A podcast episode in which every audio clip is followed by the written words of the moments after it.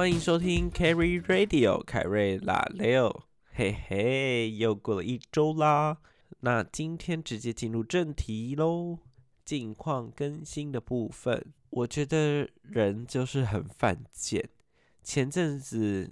还记得我才跟大家说，我好像觉得没有时间准备考试，然后最近呢就是没有准备考试了，然后这个心里这一颗石头也放下了。然后又开始觉得说生活怎么好像失去了重心，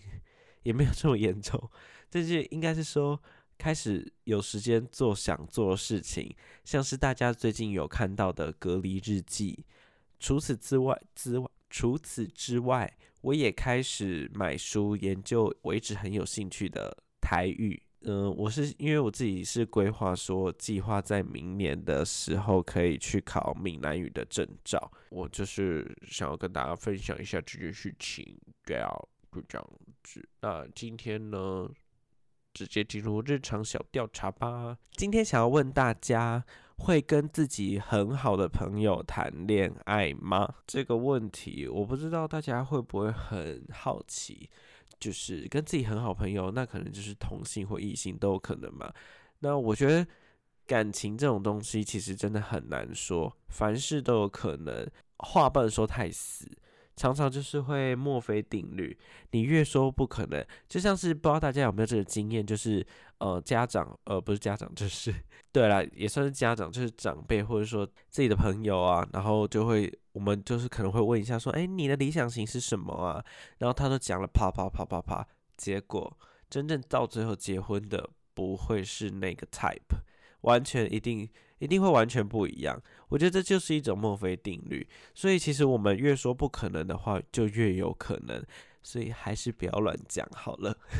我个人呢，就是比较 prefer 随缘、顺其自然的部分。不过投票结果其实我觉得蛮合理的，就是一半一半，或许啦，也间接代表说大家对于感情的想法是很多元的吗？应该是啦，我觉得是。因为每个人的感情都不一样啊，每个人对于感情的观念想法也都不太一样，所以我们就是要尊重每个人的决定，就是不要给太多的建议啦。但如果真的错的离谱的话，还是要提点一下。那今天呢，想要跟大家分享的是我很喜欢的 podcast， 因为 podcast 现在真的越来越多，所以我觉得真的是分享不完。然后我每天几乎也都听不一样的，我不会就是一直听同一个人这样子。今天要跟大家分享的 podcast 叫做娱乐百婚百，不要以为我念错，它就真的叫娱乐百婚百。鱼是鱼笨的鱼，然后昏是那个昏倒的昏。那这个 podcast 呢，其实我很喜欢的就是它的那个前奏。其实我觉得前奏很容易让人家印象深刻，像我上次跟大家说的那个疯女人聊天室，对啊，那这个娱乐百婚百呢，其实它的音乐也是，我觉得它是自创的，因为它就是咦呜，我可能学的不太像，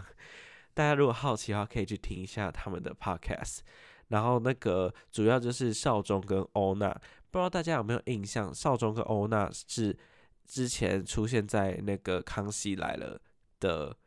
那个工作人员。那少中的话，他的工作就是负责帮小 S 买便当，然后欧娜就是企划通告的部分。那他们两个其实蛮厉害，就是他们一开始是各自都有自己的 podcast， 欧娜就是有一个叫紫砂欧娜，然后少中好像一个叫少中印象还是什么的，我不确定，因为我没有听那个。他们两个的各自的我都没有听，后来他们才一起想要来创这个娱乐百婚百。那他们是在每个礼拜三会更新。然后他们其实就算是一个娱乐新闻的概念，然后他们就是会收集国际、台湾、中国这一周的新闻。我觉得我很喜欢，就是因为有时候国际的娱乐新闻我真的是没有办法知道，就是可能取得不会注意看啦，因为有些人我也不太认识。我觉得最有趣的是中国，因为他们都会讲一些中国很离奇的事情，不是说离奇，我自己是觉得很荒谬的事情。然后他们就把中国这个系列叫做“习妈妈时间”，我觉得很有趣。然后台湾的话就会讲台湾演艺圈发生的事情，像上次，因为有时候我们可能看新闻只看标题而已，不太会了解事情的真的 detail 是什么。那像台湾最近那个阿翰的家乐福那个广告的事件，然后就引发一些言论。那时候其实我在还没有听他们的 podcast 之前，新闻一出来的时候，他们当下也不可能马上把这件事情放在 podcast 上面，所以我只是先看一下大概而已，然后也不是说很了解。然后后来他们 podcast 上的时候，我就听，才发现说原来是这么一回事。那他们也其实讲真的，他们也不是很中立的一个 podcast， 他们自己也有讲，但我觉得他们的想法我觉得还蛮认同，就是有时候我们也可以听听不一样的观念，不一样的想法，也不是说他们就是对，他们就是不对什么的。一方面也是可以让我们知道说这一周娱乐新闻发生了一些什么事情。然后他们最近有一些新单元，我觉得也蛮有趣，就是关于什么迪士尼系列，就是卡通系列，他们就有一些做回顾的动作。因为现在欧娜在美国，对，所以他们录音就是用远端录音的，所以可能收集资料方式也比较没有这么方便吧，应该是。但我想要讲的是，我从第一集开始听的，我每一集都有听哦。因为有的 podcast 我不是就是 podcast 一出来我就有听，有的是我是中期后期才开始听的，像之前分享的1+1电台，我就是没有从第一集开始听，但是这个娱乐百分百它是我从第一集就开始听的，我就会觉得越听是越有趣啦。我喜欢听比较长的 podcast， 有时候长度太短的我就觉得不是很过瘾，对吧？所以我自己也会一直尝试说长一点的 podcast。 那就是今天的 podcast 分享。那进入今天的主题，婚姻该不该有期限呢？那为什么会这么问呢？其实我也不记得当时为什么会有这个想法，但是好像是因为之前在系上攻读的时候，跟我们系上的那个系助聊到这个话题，我就有问关于这个婚姻这个问题。因为我自己蛮好奇，也是因为说其实我家人很多，就是可能阿姨跟那个姨丈很多，那就会变成说其实有的会发现其实他们到最后也真的也不是说相爱什么的，就可能就是想说算了也没差。但我就觉得说其实如果婚姻有效期限的话，这也是好事吧。我的想法是说，如果在结婚之前呢，我们签那个结婚协议书的话，上面就是有一条就是写说这个期限就是10年、20年或30年或50年这样子，然后时间到了你就这个婚姻就会失效，你就要去续约。然后你去续约的话，就是你就可以想说我到底要不要续约，会自动离婚的意思啦。会觉得说因为在现在我们离婚率很高啊，很多人就是会后悔结婚啊什么的。那我就觉得说，如果你有效期限的话，你就在这个10年里面或20年里面，感觉会更珍惜这个时间。我不知道啦，我不知道会不会有改变，所以我想要问大家看看说，如果婚姻有效期限的话，大家觉得怎么样？但没想到呢，我就发现有一个朋友呢，他回复了非常的多，那我就来念给大家听，这个非常的长哦。他说我觉得很赞，这样子不用离婚打官司什么鬼的，然后一个人的爱我觉得不可能一辈子这样子。他是意思说爱一个人不可能一辈子啦，他可能打字太快。好，然后接下来他说，大家就不觉得婚姻是一辈子的束缚，结了就改变不了。虽然说这个想法还有很多需要解决的问题，但是我觉得这是一个非常棒的想法。人不必因为一个承诺而捆绑一辈子，这也是很多人不敢结婚的原因，因为它成了一种束缚。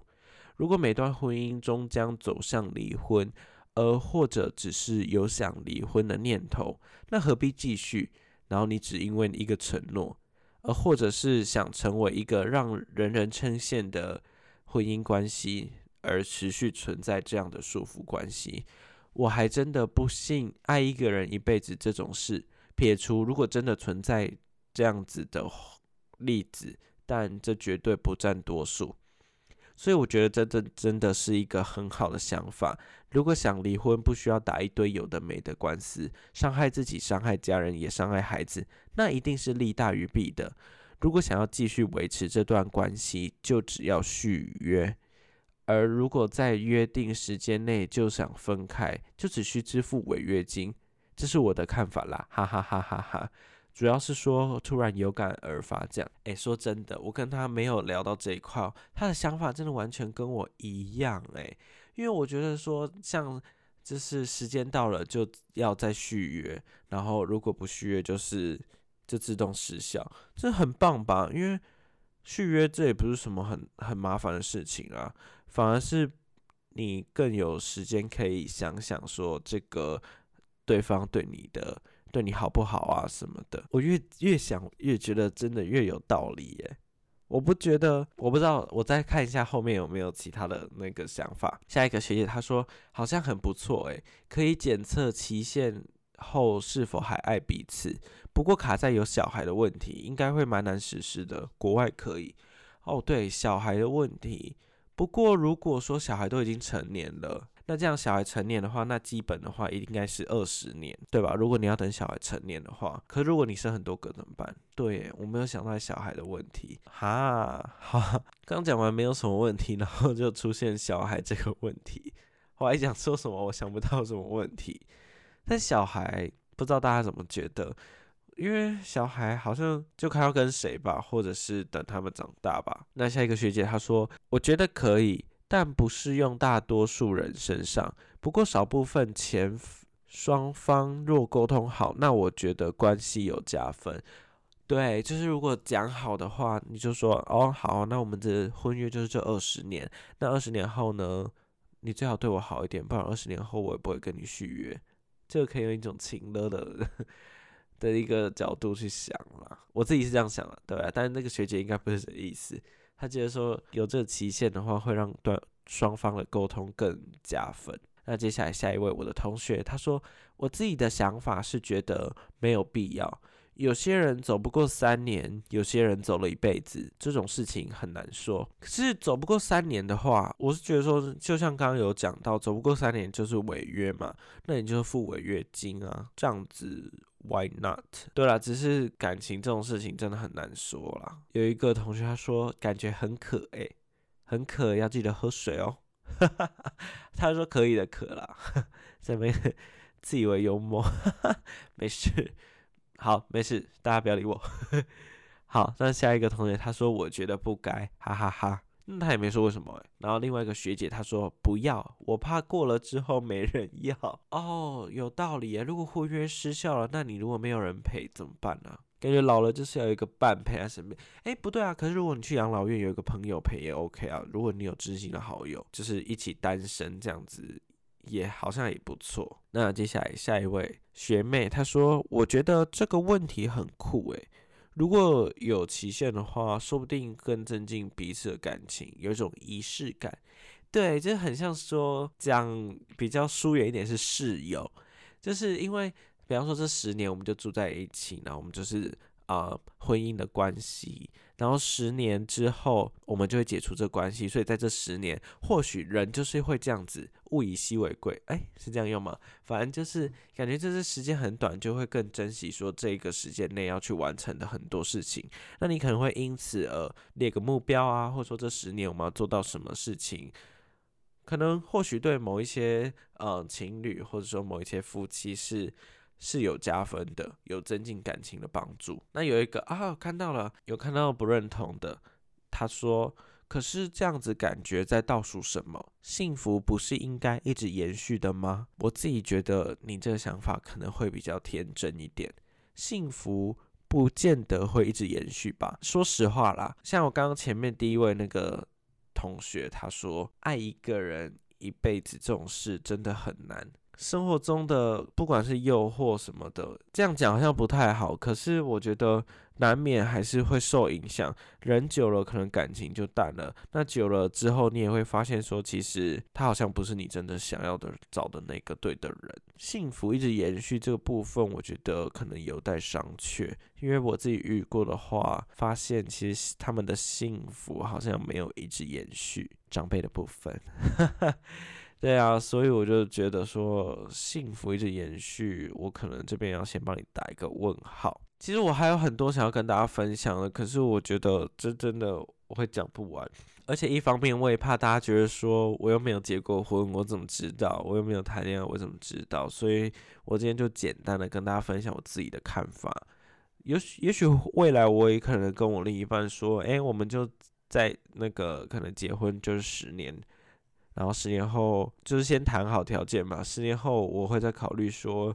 我们要不要继续啊。如果先讲好，我觉得这也没有什么不好的啊。如果在现在这个法律还没有这个方案的话，也可以自己先谈好这个条件。